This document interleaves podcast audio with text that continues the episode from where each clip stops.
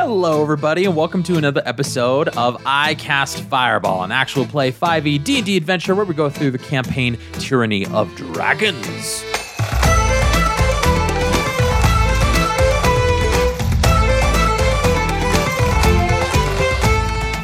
I'm Thomas, your DM for this adventure, and around the table we have I am Mickey and I play Malamara. I'm Jacob, and I play Lance Thalen. And I'm Ned, and I play Fleeple. untraditional intros. That must mean we're doing a word of recall, everybody. Surprise!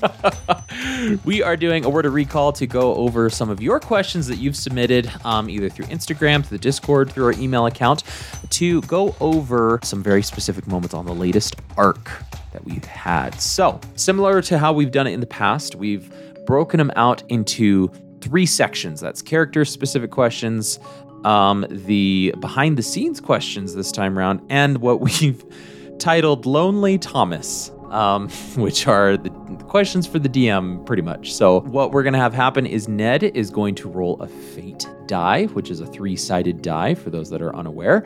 And we, depending on what he rolls, we are going to be asking and answering a question from there. So, Ned, what is going to be the character specific questions? So, like, what result on the die? Yeah, I've got a fate die which has pluses and minuses and blanks. So a minus is going to be character specific questions, a blank will be a Lonely Thomas question, and a plus will be a behind the scenes question. All right, well, without further ado, let's go ahead and get this started then. That's a blank, Lonely Thomas. Oh, cool. Lonely. All right. He's Mr. Lonely. I will be asking those lonely Thomas questions.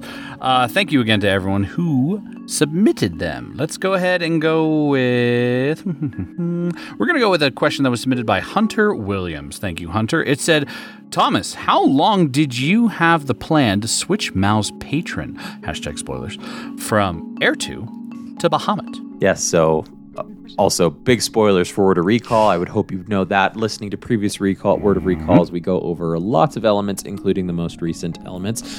Yeah, so the question, how long um yeah, how long? That was um that was something that sort of came out organically. I'm going to include Mickey on this one as well because it was not just a decision that I made in the moment that Mickey just had to accept. Um, I feel like that would have been a little rude, just in case she was not okay with that and she saw Malamar going a different way. But I feel like there were a lot of hints along the way to lead to something like that. So I, I sowed the seeds for quite a while. And uh, Mickey and I had gone back and forth uh, about this moment in particular to switch patrons over to Bahamut. And um, yeah, so I, I I just wanted to sow the seeds to allow the opportunity to present itself to where Mal wouldn't be making such a jarring character choice, so that Mickey could benefit mechanically and not lose her levels of uh, Warlock. But uh, Mickey, what what are some of your thoughts on that whole process? How long were we planning it, or how long did I start planning it before you, before I brought you in, if you recall? I believe you started that a lot farther before I did. Mostly, I don't know if we ever had a plan for what happens when we get rid of Air 2. I don't know that that was ever part of our plan. But as I was searching around, uh, Xanathar's Guide to Everything has a Celestial Patron edition. Mm-hmm. And so, since it was a, a newer subclass than what's in the original handbook, it felt very natural to, well, maybe instead of just taking the, removing the warlock levels and going into do just barbarian, maybe since we had this encounter with Bahamut, maybe she's influenced by that. Maybe that came in and overtook her magic and all of that. And so, once I found the Celestial Fiend, Celestial Patron, I think I posed that to Thomas and was like, hey, what if Bahamut then comes in and, and does that? And we had some back and forth about the celestial patron and the things and feats and abilities and all that that comes with that, if that would be a good match to just flip so that yeah, everything we've built up with Malamara as a warlock wasn't just erased, it just was filled in with a, a celestial being. hmm Yeah. Um. Additionally, there were. I actually had a separate plan than what laid out into the podcast, and I think I shared this with Mickey briefly, like in a ten minute, 10 second conversation we had. But it di- initially, Mickey was presenting Malamara as this person who fought so far, so hard against their ancestry, their orc heritage, right? Mm-hmm. And so I had this idea that I was still fleshing out when she wanted to uh, shirk off Air two to then present her with the opportunity of like a orc clan and to present her with the idea of like not all orcs are bad or being an orc is it, it's it's not good or bad it just is mm-hmm. and then malamara going through this not montage definitely not a montage but going through this like metamorphosis where she's she's shirked that side of her ancestry so long that she would discover through a tribe what it actually means to be an orc. And mm-hmm. in th- in so doing, my idea was that in accepting both halves of her, that she would then be able to find the power either within herself to fuel this power that she had lost by shirking off air 2 or to maybe even have a orc matronly mother be her patron at that point to as her bond to her orc side it was still being fleshed out. So when mm-hmm. Mickey presented that idea to me of like Bahamut, I was like, absolutely, I think that's uh, a good idea as well. We should go with that. And uh, it just kind of naturally unfolded that way. And that's just an example of the dungeon master, you have lots of plans, and then things and change, and you, destroy and, them. and you and you roll with it, and you go with what the story and what your players politely demand. I mean, the way that the story and everything is unfolding, you go with that rather than what you had established and set in your mind. Well, and Thomas is the kind of DM that is so good at storytelling. At least from my experience with this, I presented this idea to him and he presented some ideas back to me and I said, "Great. All of those work for me. Whatever you want to do, let's just do it." Because there's a lot of that is Malamara is happening in real time, right? So we're RPing in real time. And so it's some of it's fun to have as a surprise that the DM ha- has the freedom to write out whatever he feels works narratively with everything else that's happening in the background that I, as a player, don't necessarily understand. And so there's a lot of give and take, and then ultimately trusting Thomas to say, This is what we're going to do, because I think that this works best narratively and with your character and thematically and all of that. So, yeah. All right, let's give it a roll. Next one. That's another blank. Thomas part two. Okay. Lonely. He's Mr. Lonely. All right, I'm actually going to go to a question. Most of these questions center around very much our kind of final the final steps that we've been on. But this one actually is a little bit of a cutback. This goes to all the way back to episode 72. If you recall in episode 72, this by the way was submitted by uh, Charles Floorman. Thank you, Charles.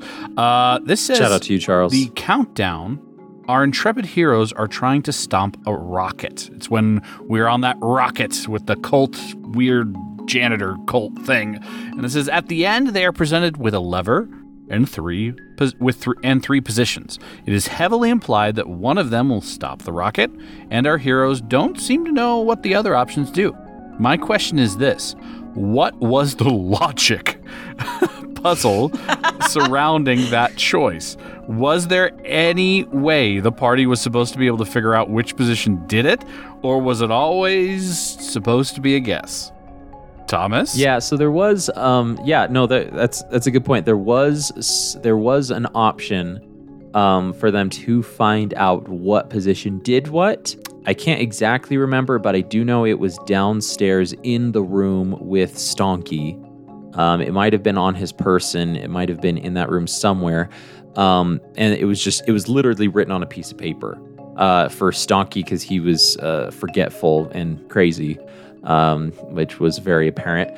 And so he had written some of the stuff down, or it might have been in his office, actually. I think it actually was in his office that you guys broke into while the countdown was going on. It was on the floor just below. Regardless, uh, yeah, there that was the idea and this actually adventure i i didn't edit it at all when i took it from uh the module that I took it from. I took it from Candlekeep Mysteries, which I think we've talked about before, and I just inserted it because it was a moment in the campaign where I was, uh, we had just gone through some really heavy stuff with uh, the Bloody Bowl, and uh, right before then we had the whole Ralph arc, and so it was very like emotionally weighing on me as a dungeon master, and I was like, oh gosh, uh, and so I needed some levity to just be chaotic and goofy as a dungeon master and I was like this is a perfect opportunity for it. So I didn't edit it whatsoever. I just wanted to see what would happen if I just like directly as written every single thing.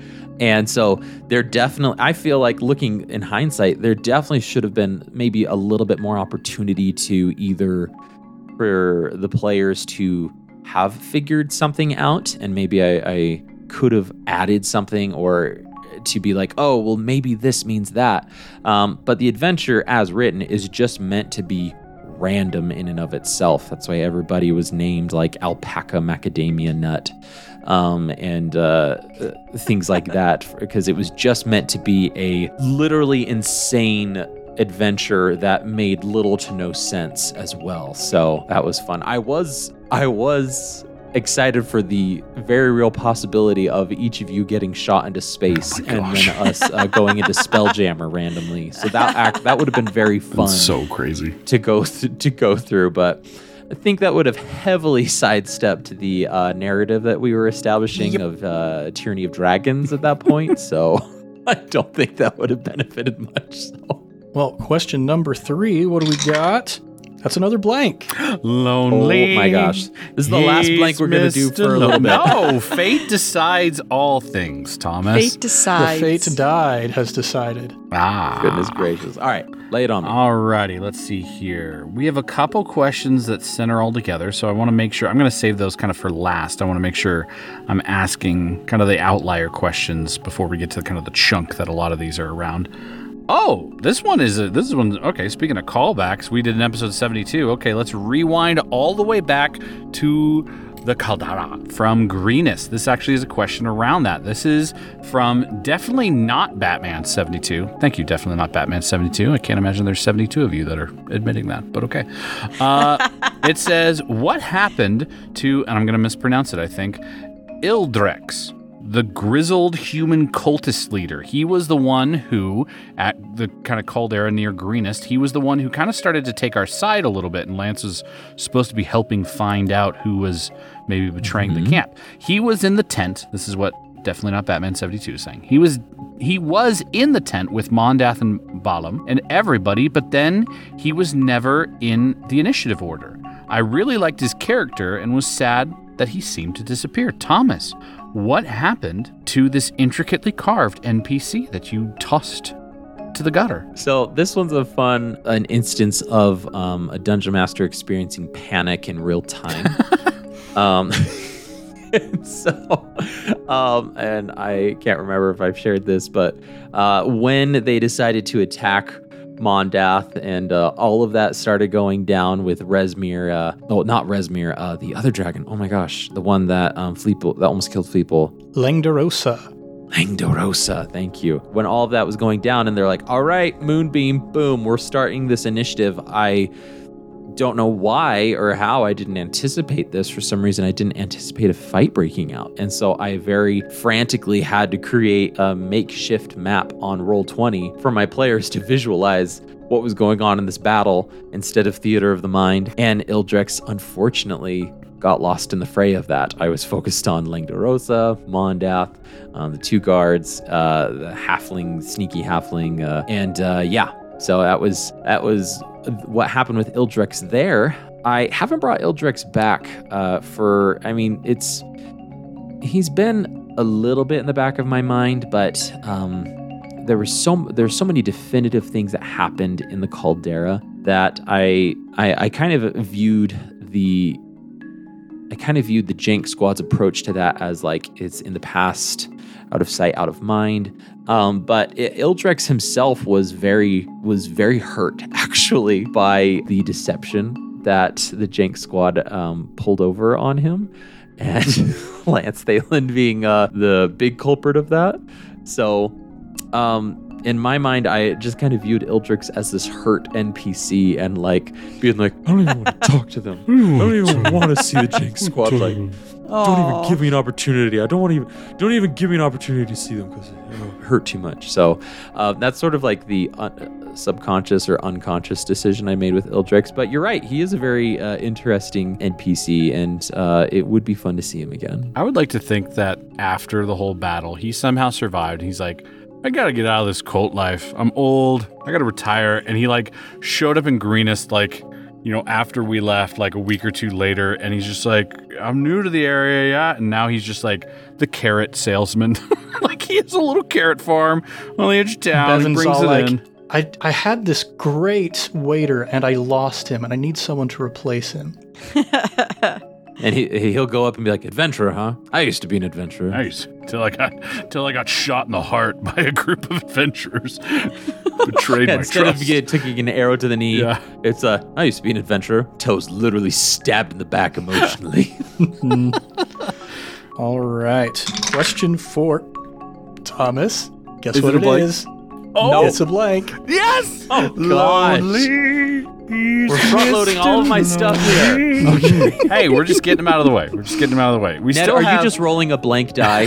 No. is there is are there three No, sides what? on that die? What are you talking Blank, about? blank, blank, blank, blank. Um, okay, we have a couple more questions still for Lonely Thomas. This one again is a, is an outlier. There's three that center on one specific event. Saving those for last.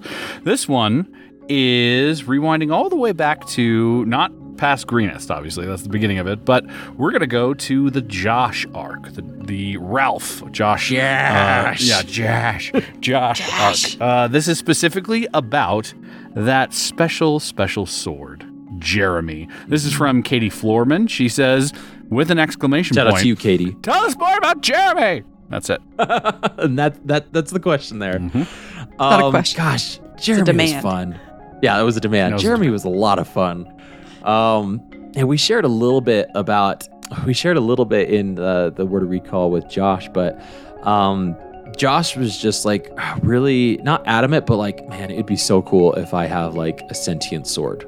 I would love a sentient sword. And I'm like, yes, and I will provide Yes. it. And I I don't know what gave him that idea. I think he was just like, I, I just would really like this sentient sword. I like the idea. I mean, I like the idea too. One, I mean, we've got the actual play example of Critical Role with uh, Grog uh, and his sentient sword. I also read a lot of uh, Sanderson, which may be a surprise to some of our listeners. Just kidding. And uh, spoilers is a sentient sword in one of those stories, and it is um, just so much fun. So I took a lot of inspiration actually from Sanderson uh, with this sentient sword. Um, not to the extent, but I uh, I wanted to.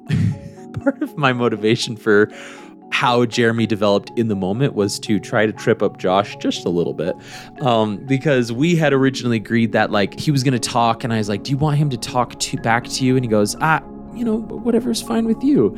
And so and then he kind of role played as he was like responding to Jeremy, but he wasn't responding to anybody else. Um, and so then when another opportunity came up, I wanted that. Uh, I wanted to like catch him a little bit and throw him off guard. Um, one because he's an idol of mine, and, uh, I, I want to throw my idols off guard, obviously. But two, just to try, just to make the moment more organic. You know, the more yes and there. So that was a lot of fun that I had with Jeremy. It was a fun improv moment there to inject some of my chaotic improv energy into a, a moment and into a character that had been already established and built. My personal fan theory is that Jeremy and the Singing Sword were forged by the same blacksmith. Oh, the yes, that's a good headcanon. All right. Next question. Would you want to place bets on whether it's going to be a blank? That's a minus. Character specific Oh. question. Oh, they Okay. Kevins! This comes from Elizabeth McDowell. This is for Mickey. Shout out to you, Elizabeth. And this is probably also going to uh, be a little bit for Thomas as well. But did you know that the orcs didn't actually kill Malamar's clan? If so, did you know who it was that had lied to you? Also, if you knew these things, how long have you known? So, if you've never listened to a word of our recall before, um, uh, I am a player that writes eight pages of backstory. And this was originally in her backstory. My husband uh, is a D&D player as well. He plays in our some of other campaigns and he found the Githyanki sword and he kind of pitched to me this idea. He's like, "What if you asked Thomas if you could have this really interesting sword that has a lot of background and I remember it?" that uh, conversation because you and him called me on the phone, both of you, Yes. on the phone at the same time, being like, "Hey Thomas, um, so we got this idea," and Yeah. it was both of you. Uh, it was hilarious. My husband creates very in- he creates incredibly fun characters, and so he has, has these really great ideas. And so he helped pitch this idea to Thomas to get him to sell it. And the whole point of the sword was I liked this idea that something was coming for the party, but the party had no idea that they were in danger. It was kind of always on the back burner, and then once we first hit with the Githyanki, we kind of knew what was coming, and then the audience would know, and the play the characters would slowly find out how in danger that they were. And one of the things that Thomas asked us originally was kind of to give an arc for a character where we saw our character to kind of go, obviously being able to be flexible and change it. And I wrote a full hero's journey, detailed background of how I wanted Mal's character's arc to kind of go, knowing it might not happen that way, but that was a big part of it. Was it started with her village being destroyed and that set her off on the adventure and she had this prejudice against these half-orcs because naturally that's who she would think it destroyed. And then she put her trust in Air 2. And as she comes around the, the hero's arc, she finds out that there was a betrayal. And then with the betrayal of Air 2, she renounces his influence and his boon, makes a change. And then that's how her hero progression could then come back around. And if you Google a hero's journey, there's a whole uh, circle. That's why I keep making this circle in the air with my hand.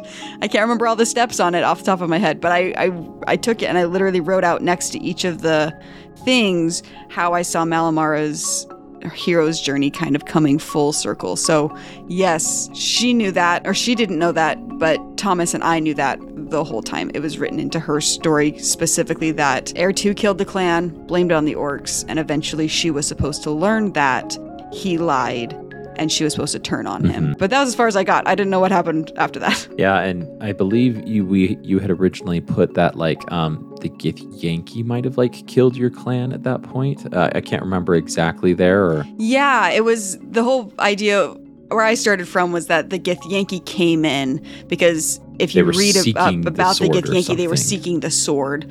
So maybe after the campaign, I'll post my whole thing, the the whole story that I wrote, because I I wrote out Air Two witnessing the Yankee coming and destroying the the camp the camp Mm-hmm. and how he th- felt about it and why he kind of chose Mal to present the sword to and all this. It's very it's dumb, detailed in background, but that's Mhm. the way that I T and D. Yeah, I mean, it was it was a lot of fun, and it was fun to throw that twist on her. And Mickey's Yeah. very good at being like, "This is what I wrote.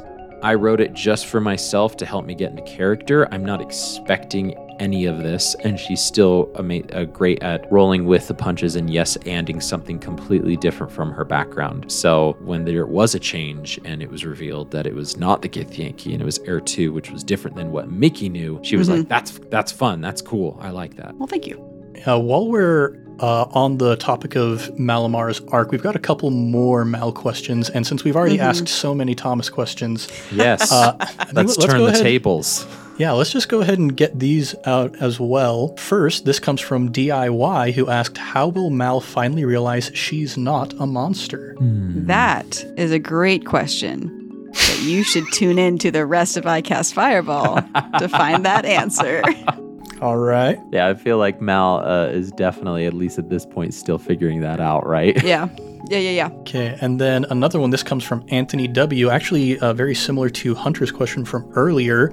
Is it hard to switch an entire subclass due to plot? I didn't feel like it's that different, which was kind of the point of taking more levels in Warlock and staying within the Warlock class. I wasn't switching in a whole new class, and I wasn't just jumping through the levels as a barbarian. I just kind of switched one out for the other. And if you know anything about the Warlock class, there's just a couple of boons that change the flavor of the Warlocks. And it was as easy as erasing it and writing in the new stuff. Yeah, and I feel like uh, switching uh, warlock subclasses is probably a little bit easier than maybe switching like a paladin subclass, right? I think I feel like paladins or a full class. are are a lot more like you've got oath of, of vengeance. You know, if some Yeah. if for some reason you go from like one oath to an oath of vengeance, that's gonna drastically change how you RP your character as well. I could be making assumptions there though. Yeah, I'm realizing that we should probably do a Celestial Warlock Crunch Squad at some point because I think thematically there's some interesting, t- well, and mechanically as well, some Yes, yes. very There different abilities with the Celestial. Division. Yes, yes, that we haven't seen yet. I'm very excited to Mm-hmm. get into. But yeah, I think from a subclass perspective, it's it's as easy as just switching over a couple of things. Mm-hmm. But the character and the mechanics function pretty similarly. The hardest part is for the player to remember all the mechanical benefits they have and all the mechanical benefits that they lost. So Mickey's got it down. I'm all about pen and paper. there you go. All right, next roll. That's a blank. Lonely. He's Can I ask a behind the scenes question, please? uh, yeah, poor Mickey over here. It's just like, oh, God, I'm ready to go. guys, so excited. Oh, fiddlesticks. all right, all of these, I mean, yeah, all of these last three questions, we got three more Lonely Thomas questions. They all center around the Arauthator battle, the iceberg uh, mini arc, if you will, our fight with the White Dragon. So there's a couple different things here.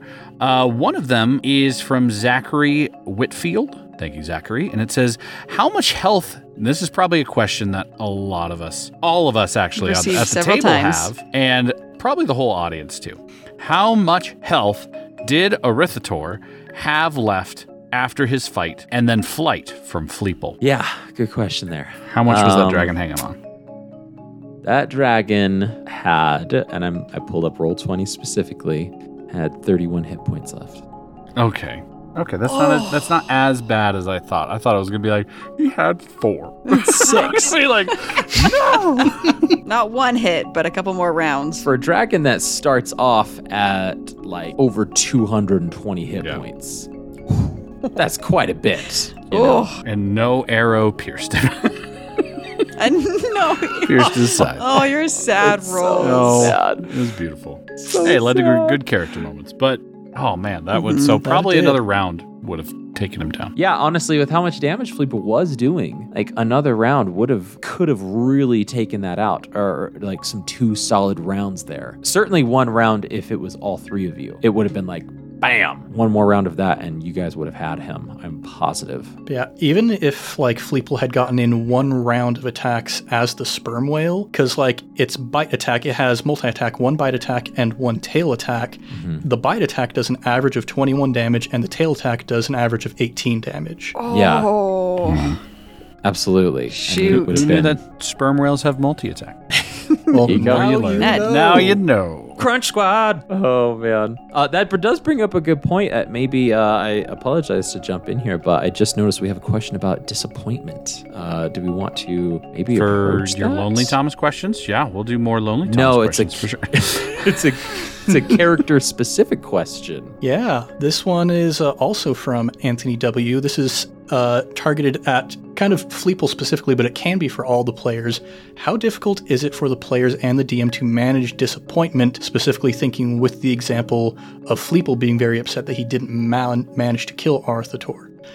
Um, it's interesting, man. Like D&D is like life. Sometimes things go well and you're really happy about it and sometimes things don't go well and you have to just deal with it. It's easy to look at these campaigns especially from, you know, an experienced GM like Thomas and experienced players like us if I may pat myself on the back a little bit where like we understand story, we understand performance, we understand how to like have a good arc. Some of us write down the 16 steps of the monomyth for our character, 14 however many it is. So it's kind of easy to look at that and be like, well, this is a story. It's supposed to be satisfying in every possible way. There's supposed to be like even in the moments when there's crushing despair, it's supposed to have some sort of narrative impact. And I think maybe just like the narrative impact that you need is just as long as it motivates you to keep on going, then you keep on going. So, just like in real life, the way that I have most easily found to manage disappointment is to just keep doing my life, and with time, it fades away. I know that's not maybe a narratively satisfying answer, but I don't know. That's kind of my take on it.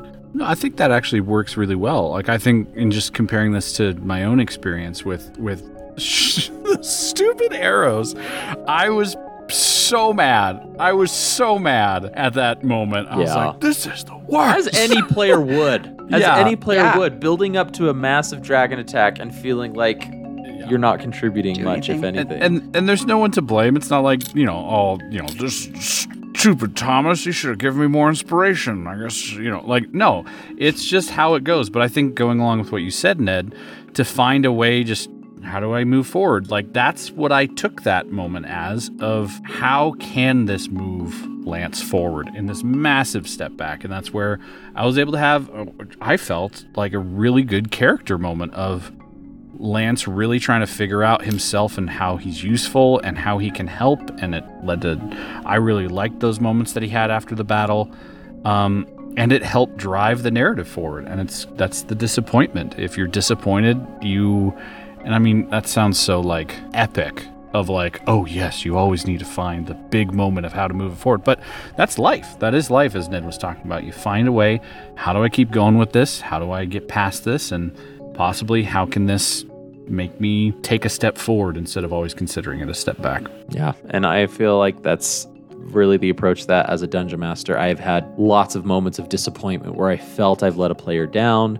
I felt like I didn't get enough juice out of a moment that I was planning or my plans didn't come to fruition and it, it really just does come down to of like feeling like uh, just reevaluating and seeing how you can use that moment to either improve to drive the narrative or circumvent the whole moment of disappointment in the first place. Yeah, the party dynamic inherent to D&D I think is very helpful as well in that, you know, in that moment when Fleeple is off sulking by himself grabbing the arrows and just wondering what he's going to do with his life, being able to realize, well, gosh dang it, I do have friends who still need me to be on top of my game. You know, we still had that internal group motivation that even though each of us individually were feeling really, really bad about things, we were able to still look at the broader picture and be like, well, we're still here together and we still have a job to do. So it all worked out. We've got another question to ask. Another question. That's a plus. It's a behind the scenes. Yes! It's your time I've to been shine. waiting. Uh, DIY asked us a ton of questions,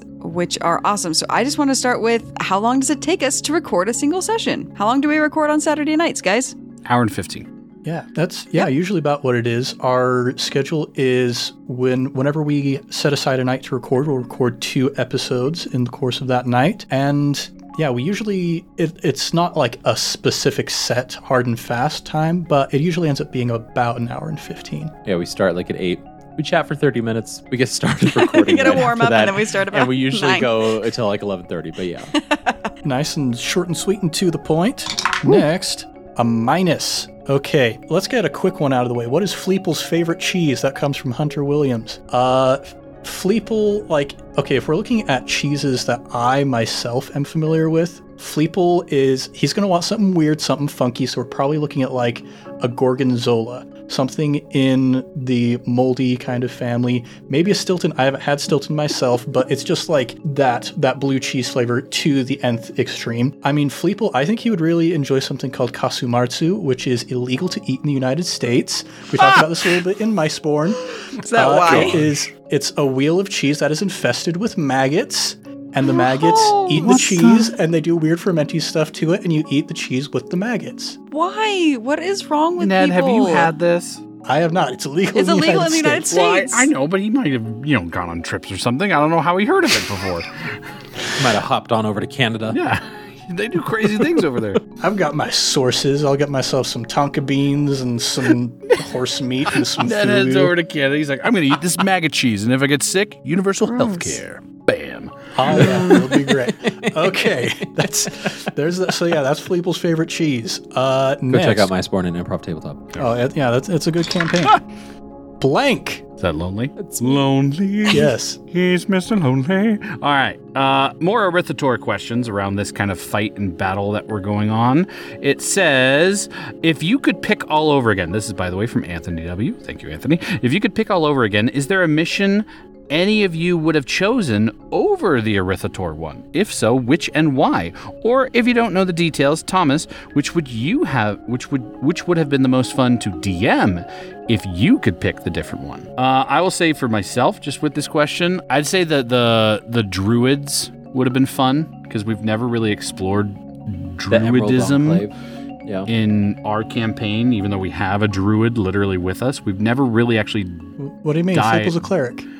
Yeah, was a That's very true. That's very true. He's not a druid. He's a cleric.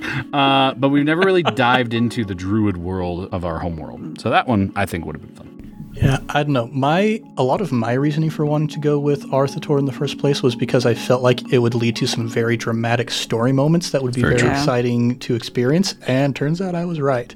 Yep. So Yes. I'm I'm satisfied with how it turned out. Yes, uh, we chatted with that in our uh, plots against the DM uh, text thread that we have, and that was Ned's. What is this text thread? Yep. You don't know. It's, It's, it's been very Uh, active lately. yeah. yes, it Plots has. against the Something that, DM. something that just happened in the latest episode we recorded was because of that text thread. We were just talking about, yeah. oh my Uh, goodness. yeah, that's what Ned was like. He pitched it as high risk, high reward. And I was like, yeah, that's that's dragons all over it. So I'm, I'm glad that we went with Arauthator. Which, incidentally, with that plots against the DM thread, that is why Fleeple turning into the sperm whale happened. Because we were we were right. talking before right. recording. We were like, "Man, Thomas gave us a clean break. We know that Arauthator's not coming back." But I, I, I was like, I don't know. Maybe maybe Fleeple could you know do a wild shape and chase after him. And they were like, "Yeah, do it." And I believe my exact words were, "Don't tempt me. I'll do it." Yeah. And We did. And we almost that- killed Fleeple. there we it. go. Yep. Everyone said, "Screw it." He initially talked about transforming into a octopus, and we talked about him having the dragon slaying sword and jumping in In with- one of his tentacles. Whoa! Oh man, that would be amazing. Mhm. Oh man. That's fun. Yeah, I think the Arauthator one was the most fun. It really allowed us to explore Mal's obviously background, but I do think uh, going with the Emerald Conclave, uh, Enclave. Sorry if I'm, I'm saying that wrong. Would have been a good runner-up. Could have been a good second choice. And there were a couple others as well. If none of those sounded interesting, so um, there was always always something more to explore. Very nice.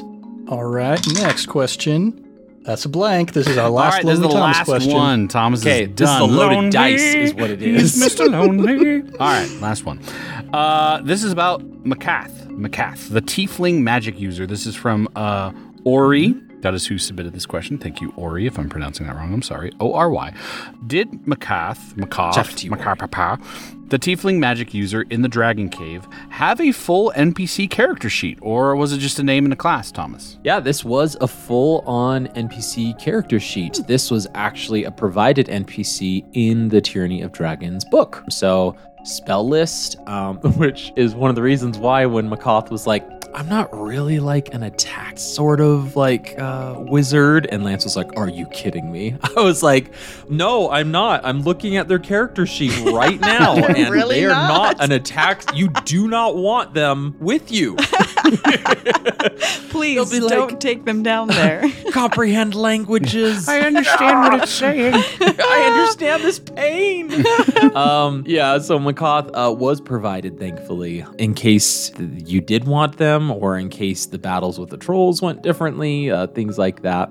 Um, Maccath was a fun one to RP because I was like, who willingly stays with a dragon under threat every single day for like three years? That's a very interesting person or just strange person. So it was fun to think that through. All right, Thomas, I've changed my fate die. We're using a different one this time. However, since we're out of Lonely Thomas questions, we're going to have blanks be behind the scenes questions. So that's a plus behind the scenes. I thought I was There gonna. go. I really wanted it to be a blank again. um, if it's all right with you guys, I'm actually gonna do. I'm gonna combine two of the questions and answer one really quickly, just because it's super fast. DIY. Thank you again.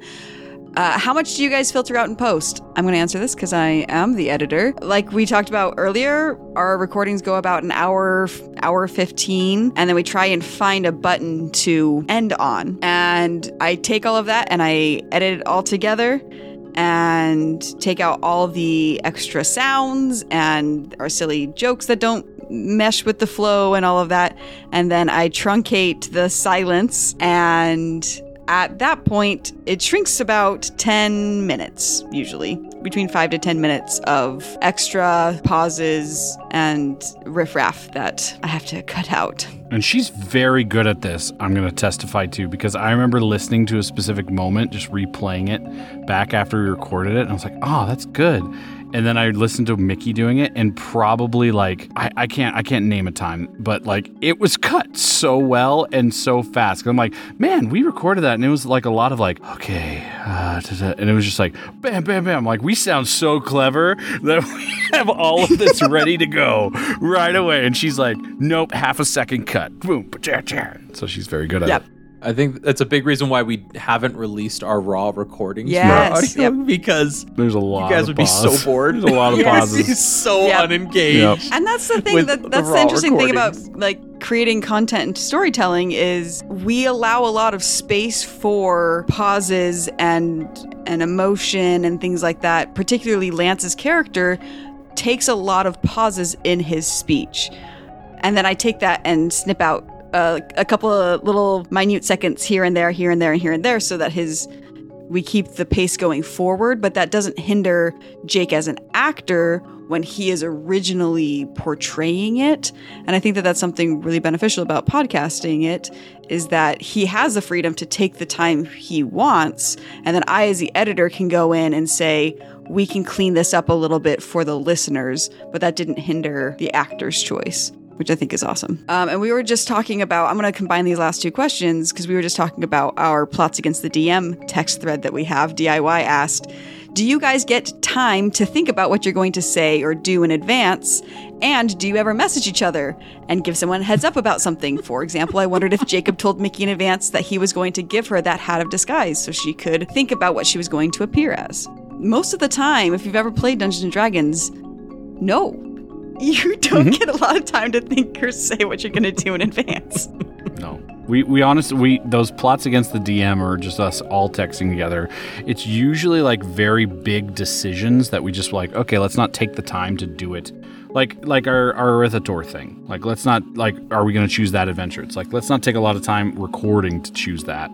But the whole interactions, the minutia of it, the very I mean almost nothing except for like okay we know this might take a lot of time. Like what are we going to shop for? Things like that instead of just being like okay let's even though the shopping episodes sometimes take a while it's not like we we talk about okay thomas this this and this we want to look for see if we can drum that up. But all the all the acting all the all the rp all of most of the moments are are fully organic. It's just the how can we save time in some of these decisions? Yeah, so you don't hear us just talking around ourselves in circles for minutes and minutes on end trying to figure out which mission critical thing we want to do. Yeah. Yeah. yeah. It took us what 30 40 minutes uh, of discussing the Arauthator plan and nailing all of that out. And yes. instead of doing it on the podcast, we learned really early on in the podcast. We're like, we should do some of these decision things outside of podcast. That way, when we jump in, we are all united. It didn't feel like to us. Sometimes I feel like when you're playing at a table, when somebody wants to pull a fleeple shenanigan and jumps into the water after the the dragon, and we all go, "What are you doing?" We were able to be united in that and be like, oh no, we are all on board with this plan. We support him doing this and we're going to move forward with it. But yeah, a lot of the RP moments are super organic. Jake did not tell me he was giving me the hat of disguise. Yeah, I didn't I know I was going to do that until it happened. Yeah. Let's see. Uh, at this point, we've only really got character specific questions left. So uh, let's start with this one from Anthony W. Is it hard for a character to bury their past, I guess quite literally with Lance, and to move on past a driving arc that they've had from the start? How do you stop that character from getting boring and finding a new plot element that's interesting to pursue? Yeah, I mean, I guess I'll take. I mean, they they called me out. uh, I, I can take this uh, a little bit. How again? How is it hard for a character to bury their past? It's just, I mean, I always find characters are so interesting that just always they always have something new to develop. Um, there's something new to explore. Even with Lance like burying his past, they're still okay. What? How does he move? How does he move on from that now that he's finally not, you know, emo boy in the corner? uh, like how does he branch out and be a little bit more visible? How does he decide to trust more in his relationships? I I've just always found characters that have always something a little more extra to give. Just obviously fascinating. I connect this back to the first character I was honestly like enthralled with was from actually the television show Lost. And Lost has many flaws. I will I will especially near the end. I will grant it that. But the character of Ben Linus, who's the villain in like the first big arc of it. He's he's the he's yeah. the guy who's with the others. He's the he's like his that actor who I, I looked it up just to make sure I couldn't know his name. His name is Michael Emerson. That guy blew my mind away when I was when I was a young teen. He's really because good. I just never seen that level of like, oh my gosh, he seemed like the nicest guy, and then he turns out to be the most evil guy, and then he's a complicated guy, and then I like him, and then oh, you suck, and it's just so like building on more and more that you can always find new angles to go with. That's what I that's what I like to do with characters. Yeah, it's interesting with Fleeple, there was quite a while there where I did worry that he was starting to get a little boring. I was starting to feel a little bored playing him because uh, there actually have been times when I think I've told everybody else in the cast, like when we were starting to think of which plot hooks do we want to follow to move the story forward, I straight up said, I feel like Fleeple is kind of like done. I mean, obviously he still has to stop the cult, but he feels really good about like where his relationship is with Bahamut and how he feels about his zealotry and whatnot. But then you almost die underneath an iceberg and things change a little bit. So I think, you know, just keeping a character from getting boring is just, you know, have your DM almost kill your character. Um, but it's gladly. It's doing things that take your character out of their comfort zone a little bit that will stretch them and, you know, help them get some new perspectives on things. Well, we are running a little long on this uh, word of recall. We have a few more questions, but we're going to save them for another time because we're going to wrap up with Captain Blue Nova asked what all of our favorite campaign moment is up to this point. We're at we're going on 95 episodes. We just released episode 95. So, 95 episodes of the Jank Squad. What's your favorite campaign moment? Mm. For me, favorites are prone to change fairly quickly. Mm. Uh, but the one that comes to my mind right now is the fight where we're falling down a cliff with Josh. Yeah, that's a hard one to beat. Yeah, it started out so chaotic. None of us knew what we were doing. Like, none of us. We were all just like, gosh, we, are all trying to do different things and we're not really communicating all that well, actually. Ned's like, I'm a horse. yeah. I'm a horse in the sky. Yeah. And then we start falling out of a window and we're like, yeah, we got to pull this together or we're all going to die. Mm. And it worked. Yeah. Mm-hmm. It worked out so much better than any of us could have. Well, it didn't work out the way that Thomas hoped it was going to work out because we killed two NPCs yep, we who were supposed to yeah. show up later in the campaign.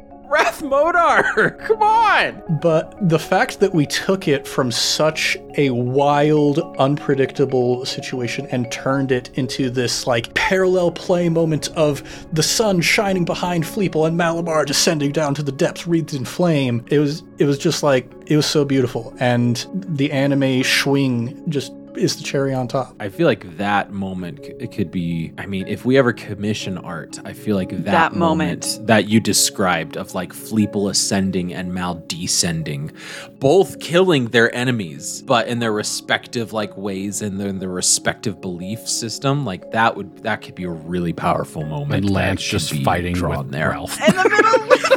In the middle. and then Lance like, Get off give me, give me, stop it, Ralph.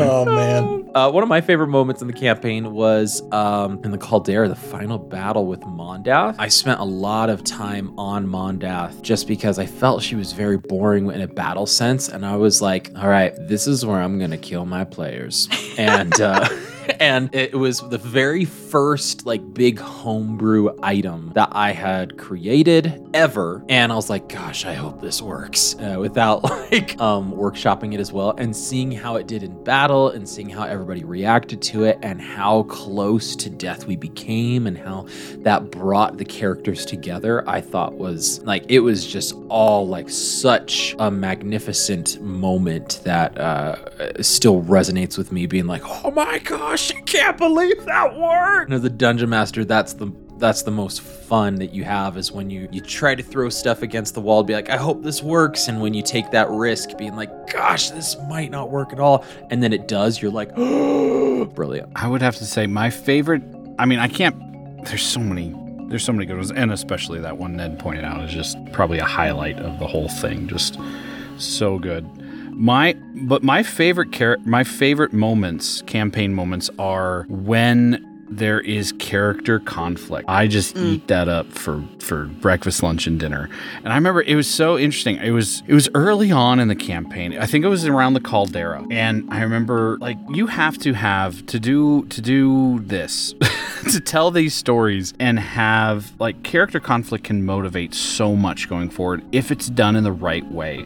It could lead to a lot of just fighting and okay, well my character's cooler than your character and and it can lead to a lot of potentially tension in a party or in the players. And there was a moment in the caldera where I remember there was there was tension going on with with like how Lance was approaching things and how Fleeple was approaching things and how uh, Malamara was approaching things and at some point we were able to it was i think the first time we did it where we found a way to move the story forward with a conflict and i remember ned actually texting i think everybody and saying like i was worried that this was just going to slow us up and he said i love the direction we're going with it. Like, I can see how much this is going to help the story and help the characters and help us move forward. And I just love those moments where we have like disagreements. And that's why I say it's so crucial to have a good group because we have learned very quickly to trust each other. That me doing this, even though it seems like it might be going against your character, I'm doing it not just because I want to, I'm doing it because I think it can really help propel the story forward.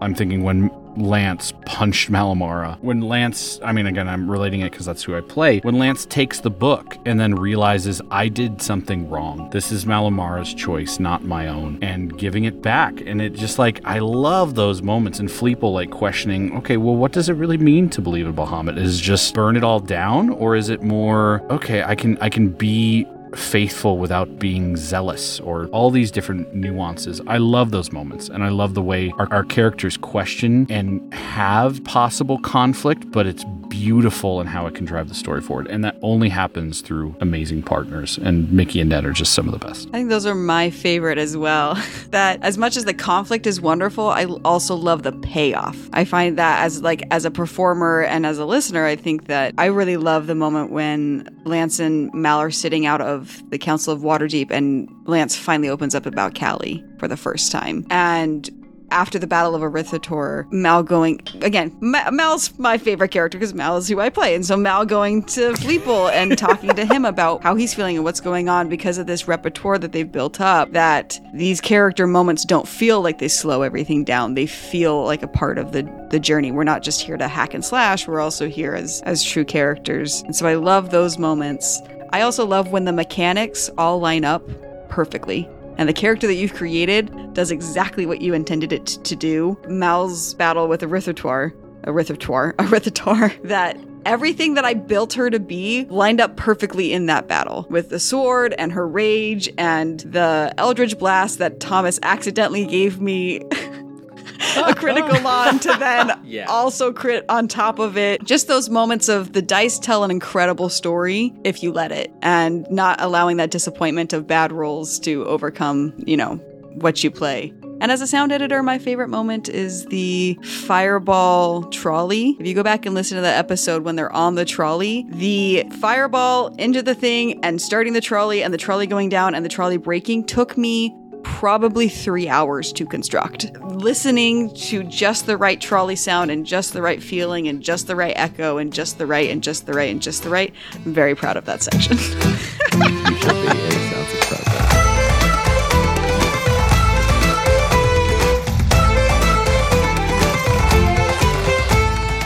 Well, everybody, this has been another Word of Recall. Thank you so much for sending in your questions, your requests, your demands. In your case, Katie, um, uh, but we are just tickled pink that you eh, that anybody would send us anything, um, and we just love talking about this world that we've been working so hard to create. So, as always, Jacob, Ned, Mickey, thank you so much for joining on this Word of Recall episode. And listeners, thank you. Thank you for your questions. Thank you for joining in. Don't forget to leave us a five star review if you haven't, or if you can sneak in a second one, that would be fantastic. Um, if you if, uh, reach out to us on our social media pages at iCastFireball20, at Twitter, Instagram, Facebook, YouTube, obviously our Patreon that we've got, patreon.com slash iCastFireball20, where you can get the visual version of this episode that we are publishing as bonus content, uh, or you can jump into our Discord exclusive there, uh, where you can shoot these questions off rapid fire, and you don't have to wait till a Word of Recall episode for us to answer these questions. So go check that out and see if those tiers work for you.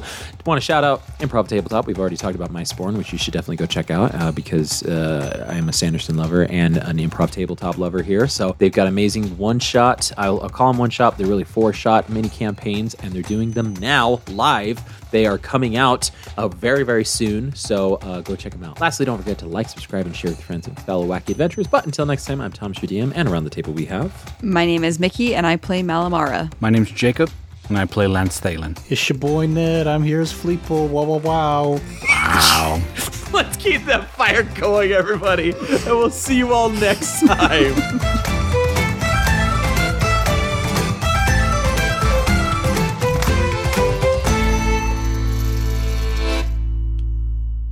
Wow. wow. Wow. Wow. All day. All day. I could do this all day.